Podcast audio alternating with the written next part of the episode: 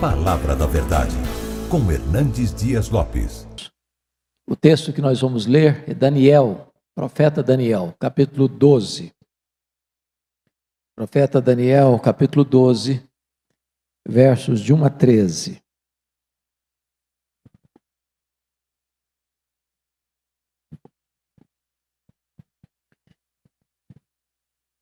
Esse texto diz o seguinte: Nesse tempo se levantará Miguel, o grande príncipe, o defensor dos filhos do teu povo. E haverá tempo de angústia, qual nunca houve, desde que houve nação até aquele tempo. Mas naquele tempo será salvo o teu povo, todo aquele que for achado inscrito no livro. Muitos dos que dormem no pó da terra ressuscitarão, uns para a vida eterna, e outros para vergonha e horror eterno. Os que forem sábios, pois, resplandecerão como o fulgor do firmamento, e os que a muitos conduzirem à justiça, como as estrelas, sempre e eternamente.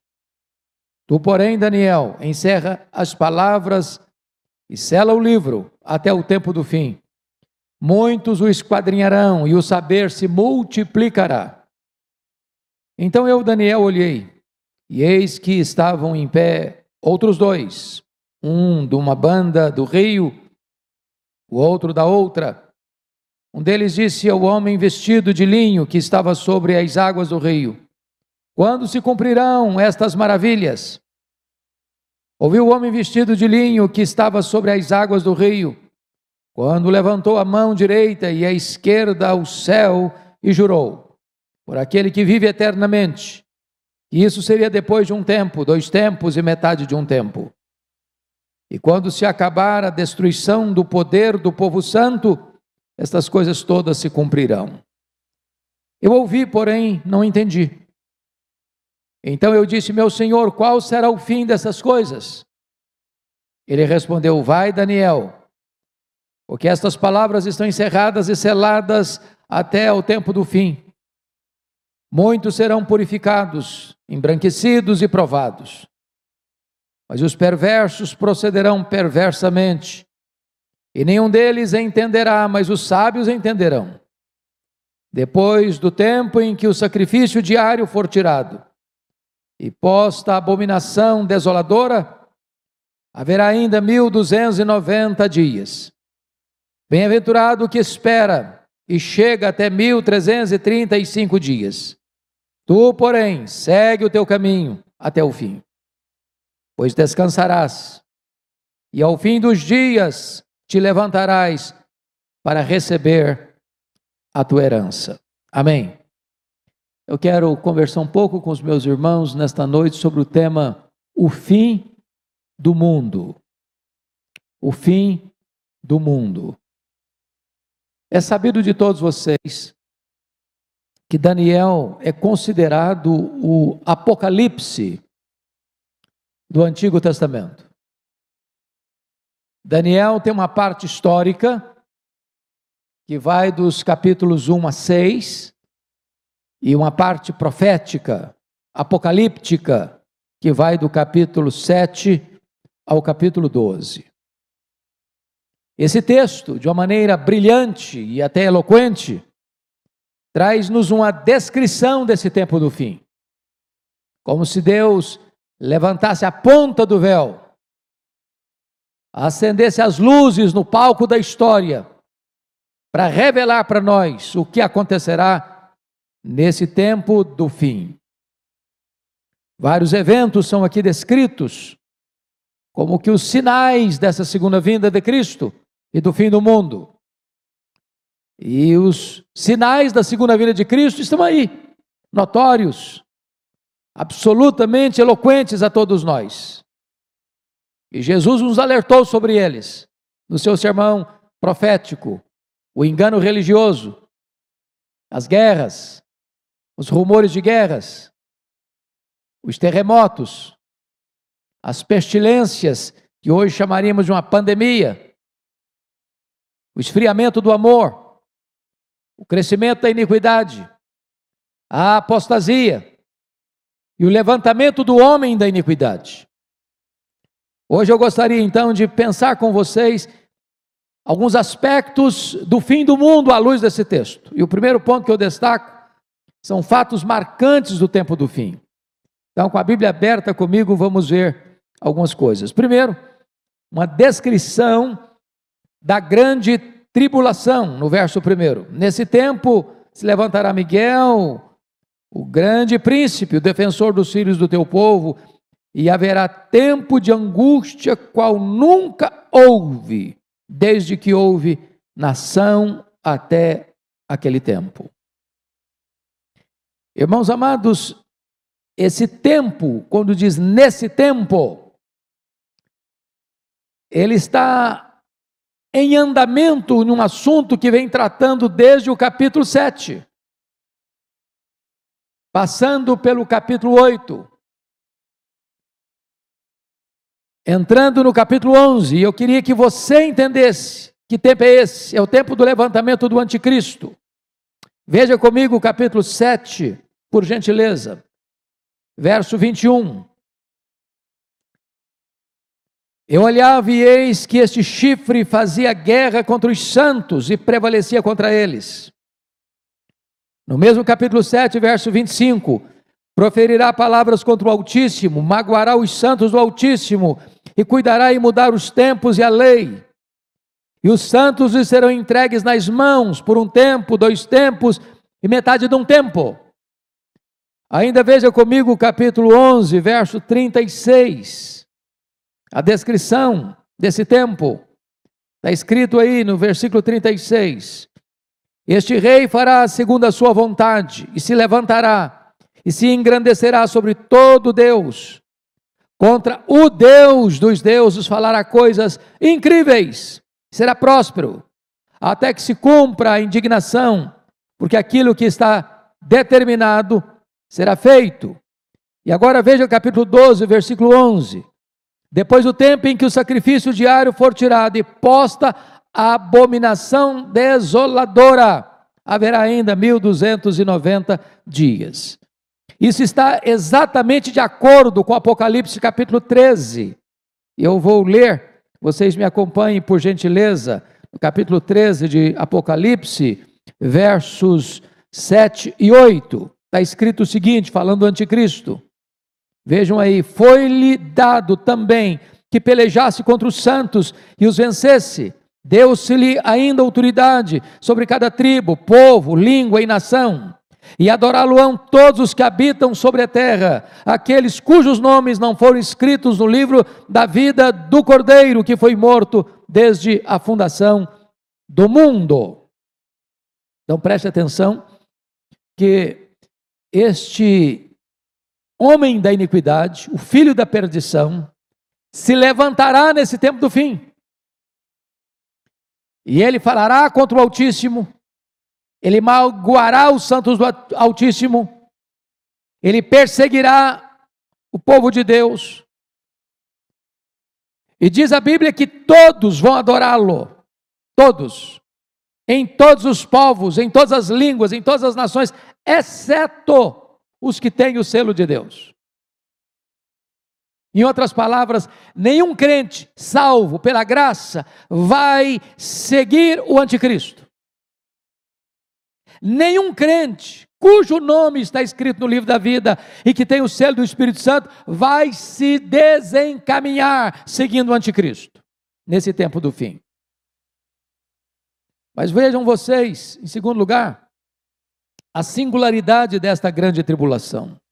Porque o verso primeiro, voltando para Daniel 12, por gentileza, está é, tá mostrando que essa tribulação vai ser uma tribulação única, singular, sem paralelos na história. É, o sofrimento vai ser crudelíssimo.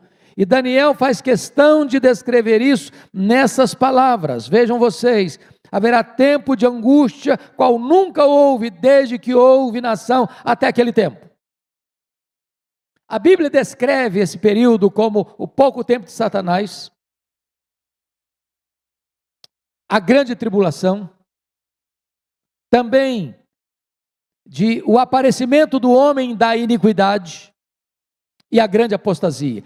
Todas essas expressões retratam o mesmo período, que é o período do levantamento do homem da iniquidade. A palavra iniquidade lá é o homem sem lei, é por isso que vai mudar as leis, que não vai obedecer lei. É um governo absolutista. E ao mesmo tempo vem esta tribulação sem paralelos, sem paralelos. Mas em terceiro lugar, olha comigo por gentileza, uma descrição do grande livramento do povo de Deus no verso 1 ainda. Mas, olha aí, naquele tempo será salvo o teu povo. Vejam vocês que está aqui o livramento. A igreja não vai ser recolhida antes da tribulação, mas vai ser recolhida de dentro da tribulação. A igreja passará por esse momento de grande angústia, mas ela será arrancada. E aqui faz menção a Miguel, mas no sermão profético de Jesus Cristo, os anjos vão recolher os santos de todos os quadrantes da terra. Todo aquele que foi regenerado pelo Espírito Santo, é selado pelo Espírito Santo, tem seu nome escrito no livro da vida. Quando o anjo do Senhor vier na segunda vinda de Cristo, ele vai recolher como se recolhe o trigo para o celeiro e a palha, os ímpios serão destruídos, não no sentido de não existirem mais aniquilados, mas no sentido de que nunca verão a salvação de Deus. Então o povo de Deus será não poupado da grande tribulação, mas será poupado na grande tribulação. Mas notem mais uma coisa, irmãos. Uma descrição aí da salvação é, pela graça, porque o texto está mostrando para nós, no verso primeiro ainda, mas naqueles tempos será salvo o teu povo, todo aquele que for achado inscrito no livro. Como é que se tem esse nome escrito no livro? Merecimento? Obras? Sacrifício pessoal? Não. A única condição para você ter o seu nome escrito no livro da vida é quando você crê no Cordeiro de Deus, no Filho de Deus. Todos aqueles que creram e têm o selo de Deus, têm seu nome escrito no livro da vida. Isso é melhor do que ter dinheiro. Isso é melhor do que fazer fortunas. Isso é melhor que ser poupado da Covid. Isso é melhor que sucesso profissional. Isso é, mulher, é melhor que qualquer vantagem desta vida. Quando os discípulos voltaram numa grande campanha evangelística de libertação dos oprimidos, alegres, felizes, dizendo: Até os demônios se nos submetem. Jesus, alegrai-vos antes, porque o vosso nome está escrito no livro da vida. Bendito seja Deus. Temos a salvação gratuita pela graça em Cristo Jesus, nosso Senhor.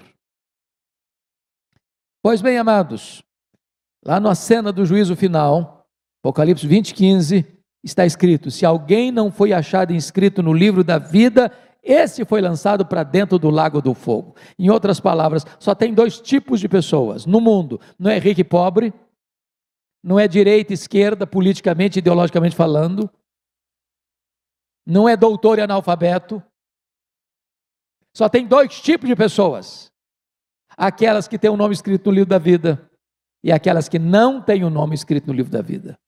Aquelas que estão salvas pela graça e aquelas que são condenadas pelos seus pecados. Não tem uma segunda categoria, uma terceira categoria. Pois bem, meus amados irmãos, essas pessoas que cujo nome estão no livro da vida, são aquelas pessoas a quem Deus amou. São aquelas ovelhas que ouviram a voz do pastor. São aquelas pessoas que creram e receberam a vida eterna. São aquelas pessoas que foram seladas com o Espírito Santo da promessa. Portanto, note isso. O dia da derrota do anticristo é o dia da vitória triunfal da igreja de Deus. Bendito seja o Senhor. Mas agora vejam comigo o verso 2 que Daniel vai fazer uma descrição da ressurreição geral dos salvos e dos perdidos. Vejam aí comigo, verso 2. Muitos dos que dormem no pó da terra, entendendo que esta é uma linguagem ah, da língua hebraica, onde você usa muitos como um símbolo de todos. E, obviamente, ele está dizendo que todos os que morreram, ou seja, todos aqueles que não estiverem vivos quando Jesus voltar, todos aqueles que morreram até a segunda vinda de Cristo, todos estes que dormem no pó da terra ressuscitarão, uns para a vida eterna, outros para a vergonha e horror eterno. É claro que esta linguagem dormir é uma linguagem bíblica, uma metáfora bíblica muito comum no Novo Testamento, sobretudo em 1 Coríntios capítulo 15. Não é uma referência à alma, a alma não dorme. Quando uma pessoa morre, se ela é crente em Cristo, a alma dela vai imediatamente para o céu gozar das venturas do céu. Se ela não é crente, não é salva, ao morrer, a alma dela vai imediatamente para o inferno, sofrer as penalidades do inferno. Está lá em Lucas 16. Então, dormir é uma metáfora que descreve o corpo. Porque nós chamamos isso de estado intermediário, que vai da morte à ressurreição. Então, o corpo que foi feito do pó é pó, volta ao pó. Dormindo, porque esse corpo não vai ficar para sempre na sepultura, ele vai ressuscitar. Uns para a ressurreição da vida, outros para a ressurreição da condenação eterna. Então vamos ver aqui no verso 2 algumas coisas. Primeiro, o fato da ressurreição. Prestem bem atenção. Muitos do que dormem no pó da terra ressuscitarão. Todos ressuscitarão. Se você puder fazer uma, um cruzamento de referência, talvez valesse a pena. E é importante fazer isso agora.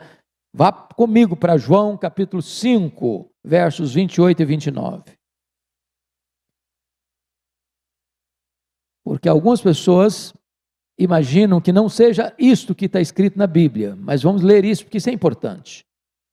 Está escrito o seguinte, João, capítulo 8, versos 28 e 29. Disse-lhe Jesus: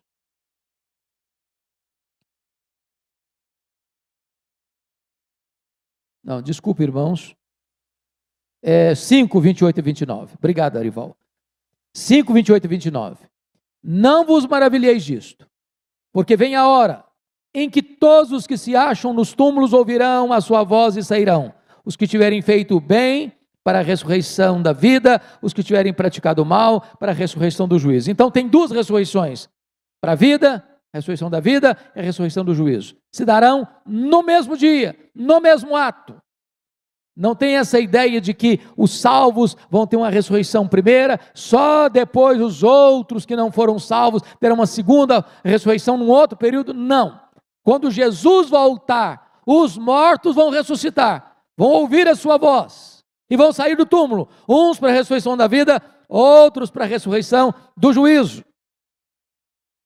Esse é o tempo do fim. É na segunda vinda de Cristo. E notem mais: o texto vai nos informar que tem dois tipos de pessoas que ressuscitam. No versículo 2 está claro isso, voltando para Daniel, por favor. Porque está claro aí aos irmãos que há dois tipos de pessoas que morrem: o crente e o incrédulo. A morte não é um varão, não é uma varinha de condão que muda uma pessoa de ímpia para um santo. Morreu ímpio, ressuscita, para condenação. Morreu salvo, ressuscita para a vida eterna. Porque às vezes você escuta em funeral, a pessoa morreu na impiedade, ah, já promove a pessoa, faz de conta que a pessoa é, é uma santa, piedosa e está salva. Não. A morte não muda ninguém. Por isso que a decisão é em vida, é agora. Ao homem está ordenado morrer uma só vez, vindo depois disso o juízo. Então, vejam comigo, amados irmãos, o que Daniel está claramente pontuando aí no versículo 2. Por favor. Muitos que dormem no pó da terra ressuscitarão, uns para a vida eterna e outros para a vergonha e horror eterno. Então, note você que esse negócio de achar que vai ter aniquilamento, que morreu ah, ímpio, acabou, não existe mais, isso é bobagem. A Bíblia não ensina isso. Existe bem-aventurança eterna e existe condenação eterna. Está posto e está claro. Muito bem, amados. Vamos ver uma outra coisa importante: a recompensa dos salvos no verso 3. Os que forem sábios, pois, resplandecerão como o fulgor do firmamento, e os que a muitos conduzirem à justiça, como as estrelas, sempre e eternamente. O sábio é aquele que discerne, aquele que leva a palavra de Deus, aquele que prega a palavra de Deus, está descrito aí como aquele que é, vai levar essa mensagem, conduzindo muitos à justiça. Esses vão receber um galardão especial que Daniel descreve aqui em torno em termos de luz, de brilho, de fulgor.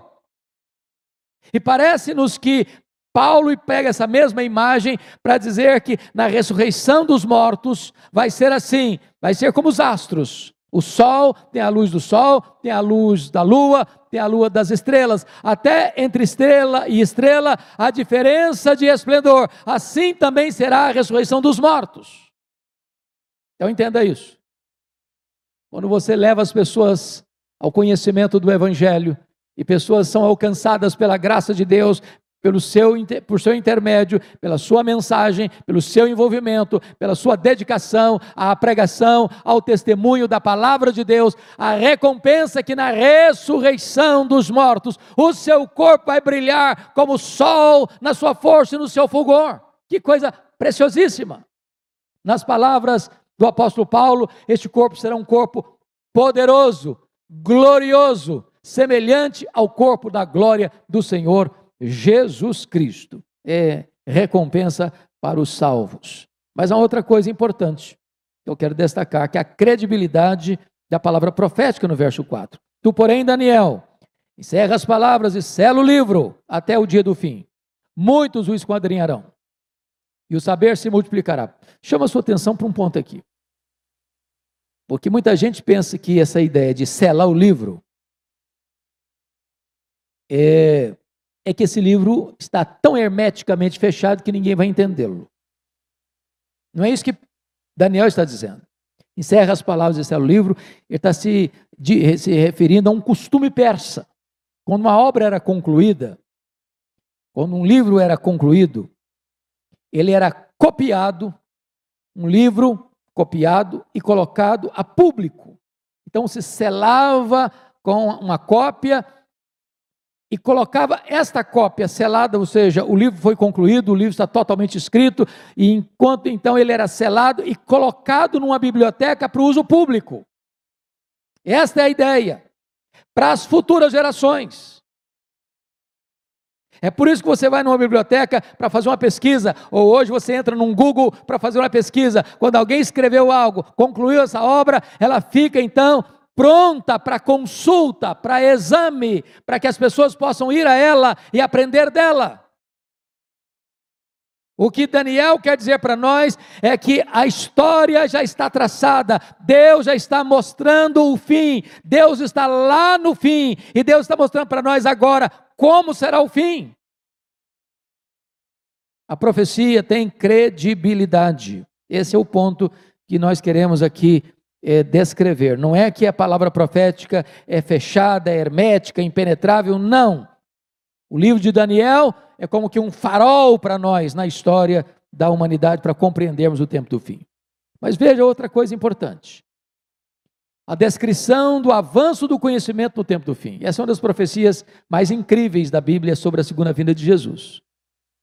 Olha aí comigo verso 4, finalzinho. Ele diz: E o saber se multiplicará. Só para relembrar algumas coisas para vocês, como nós estamos nesse tempo do fim, irmãos. Em 1822, quando a dona Leopoldina precisou mandar um recado do Rio de Janeiro para Dom Pedro I em São Paulo, qual foi o meio de comunicação mais rápido que ela encontrou? Um cavalo de corrida. Para vocês terem uma ideia, o grande Isaac Newton, grande cientista, profetizou que chegaria um dia em que o homem caminharia a estonteante velocidade de 60 quilômetros por hora. E Voltaire disse: Você está louco? E hoje você anda em avião supersônico. E você, na ponta dos seus dedos você fala com o mundo. A multiplicação do saber, há algum tempo, demorava de 200 em 200 anos para dobrar o conhecimento. Hoje se dobra de dois anos e meio em dois anos e meio. E esse sinal, irmãos, aponta para nós com vívida eloquência que Jesus está às portas.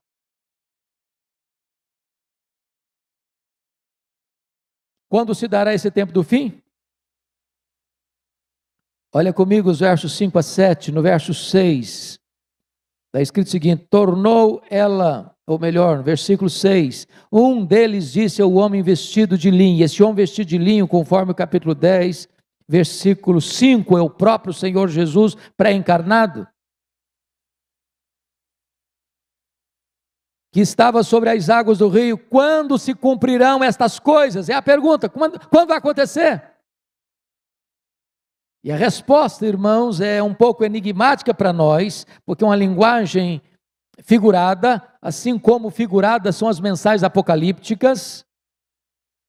Então, note comigo verso 7. Ouviu o homem vestido de linho, que é o próprio Senhor, estava sobre as águas do rio, quando levantou a mão direita e a esquerda ao céu e jurou por aquele que vive eternamente, que isso seria depois de um tempo, dois tempos e metade de um tempo. E quando se acabar a destruição do poder do povo santo, essas coisas todas se cumprirão. A grande questão é: o que é um tempo, dois tempos, metade de um tempo? Alguns estudiosos da escatologia querem dizer três anos e meio de grande tribulação. Mas essa é uma linguagem figurada. Nós não podemos pegar essa estatística ou essa data aqui e literalizá-la. Isso é, um, é uma linguagem que representa todo o período da igreja cristã. Porque as profecias estão se cumprindo, irmãos. O tempo do fim, a luz do Novo Testamento, chegou com a primeira vinda do Senhor Jesus e vai até a segunda vinda do Senhor Jesus. Esses sinais estão acontecendo ao longo da história da igreja. O que nós precisamos entender é que, na medida que estiver aproximando mais e mais e mais do fim, eles se intensificarão. Na linguagem de William Hendrickson, é a espécie do paralelismo progressivo, cada vez mais nos aproximando desse tempo do fim. Então preste bem atenção nisso. O anticristo será abatido no auge do seu poder e a igreja resgatada no auge da sua aflição. Quando o homem estiver olhando, não tem esperança para a igreja, o mal está prevalecendo, o diabo está dominando, a força do mal está colocando seus tentáculos em todos os níveis do poder poder político, poder econômico, poder científico, poder filosófico, poder sociológico, poder de toda ordem, e o mundo a igreja está massacrada, a igreja está abafada, a igreja está sofrida. É nesse tempo que o Senhor vem e mata o anticristo e resgata a sua noiva. Louvado seja o Senhor. O mal será destruído não quando estiver em baixa, mas em seu auge. Mas é uma pergunta solene sobre os estágios finais do tempo do fim. Daniel recebe a revelação no versículo 8, vejam vocês, e não entende. Eu ouvi, porém não entendi. Então eu disse: Meu senhor, qual será o fim destas coisas? Ele respondeu: Vai, Daniel, porque essas palavras estão encerradas e seladas até o tempo do fim. O livro está escrito. Lembra lá de Daniel, Apocalipse capítulo 5? Por dentro, por fora, de todo selado com sete selos. Quem vai decifrando a história é o próprio Senhor Jesus, é Ele que venceu para abrir o livro e desatar os selos. A história, irmãos amados, sem a intervenção de Cristo, não faz sentido. É Ele quem vai abrindo os selos. E quando se abre os selos, é a perseguição à igreja. E em virtude disso, vem as trombetas, que é o juízo de Deus ao mundo, chamando o mundo ao arrependimento. Tudo está determinado, o cordeiro está no trono e ele tem as rédeas da história nas suas mãos.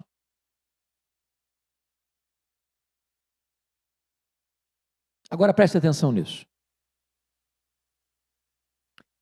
Escatologia, doutrina das últimas coisas, não é para especulação. Tem muita gente que discute o tempo do fim, quando na verdade a igreja precisa se preparar para o tempo do fim.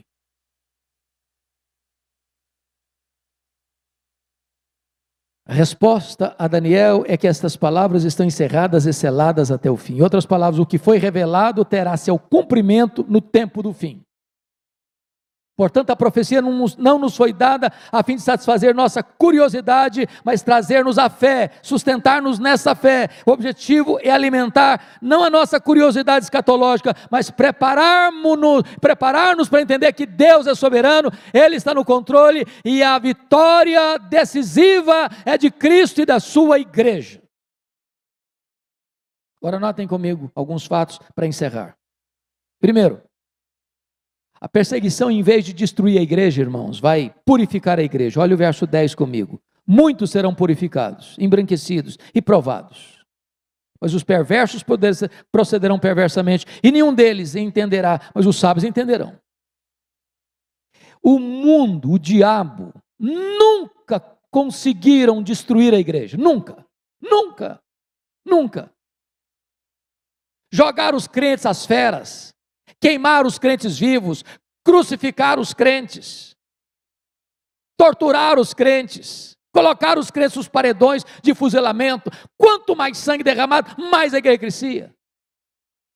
Porque quando um crente morre pela sua fé, diz a Bíblia, o diabo, o anticristo, as forças do mal estão matando o crente, mas o crente ao morrer, em vez de apostatar da fé, está vencendo o diabo pela palavra do testemunho e o sangue do cordeiro. A igreja é invencível. Então a perseguição purifica a igreja, mas não destrói a igreja. A igreja não vai ser destruída, ela vai ser arrebatada.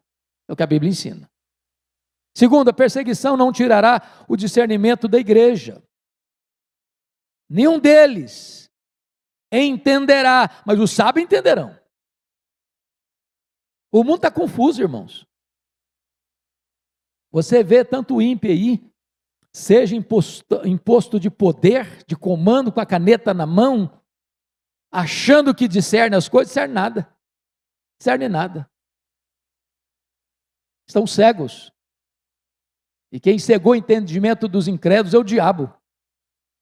Mas os servos de Deus, os filhos de Deus, têm discernimento do fim. Tem discernimento do fim. Terceiro, a perseguição não tirará a paciência triunfadora da igreja. Olha os versículos 11 e 12. Depois do tempo em que o sacrifício diário for tirado, e posta abominação desoladora, haverá ainda 1290 dias. Bem-aventurado, diz a Escritura, o que espera e chega até 1335 dias. São dias, são termos figurados para descrever ao longo da história, mas a igreja vai tendo paciência, a igreja não se desespera, a igreja não joga a toalha, a igreja não recua, a igreja sabe que a sua vida está nas mãos do Senhor e ninguém pode tirar-nos das mãos do Cordeiro de Deus, porque Ele é o nosso pastor. A verdade, o que na verdade a profecia quer nos dizer, irmãos, é que a igreja está nas mãos de Deus e ela deve ter paciência para aguardar o tempo de Deus. Nas palavras de Jesus, ser fiel até a morte e dar-te-ei a coroa da vida. Muito bem, mas para fechar, em último lugar, a perseguição não roubará a recompensa da igreja. Olha o versículo 13. Tu, porém, segue o teu caminho até o fim, pois descansarás, e ao fim dos dias te levantarás para receber a tua herança. Bendito seja Deus. Irmãos, um crente pode ser preso, ele pode ser torturado, pode lhe tirar pão, tirar as vestes, massacrá-lo, torturá-lo, intimidá-lo, prendê-lo, matá-lo. Mas nada, mas nada, mas nada pode tirar a vitória do crente.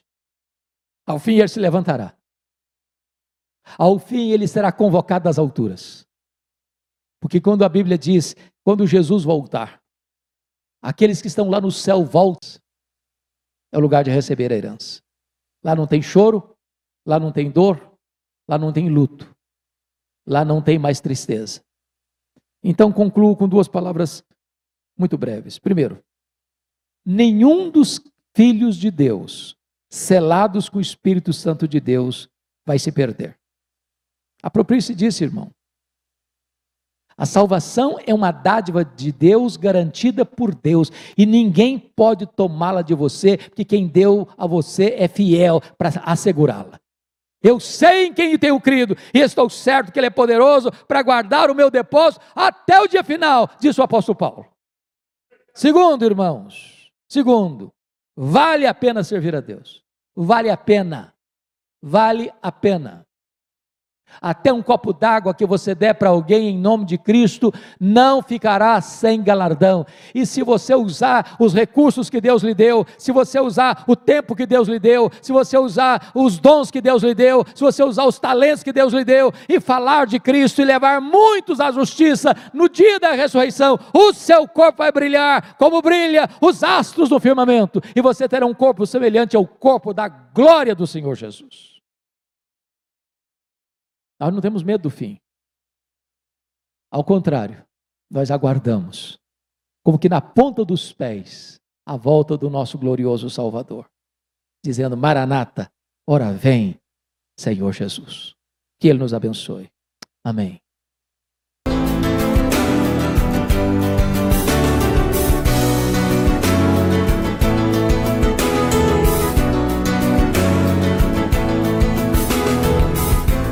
Palavra da Verdade, com Hernandes Dias Lopes.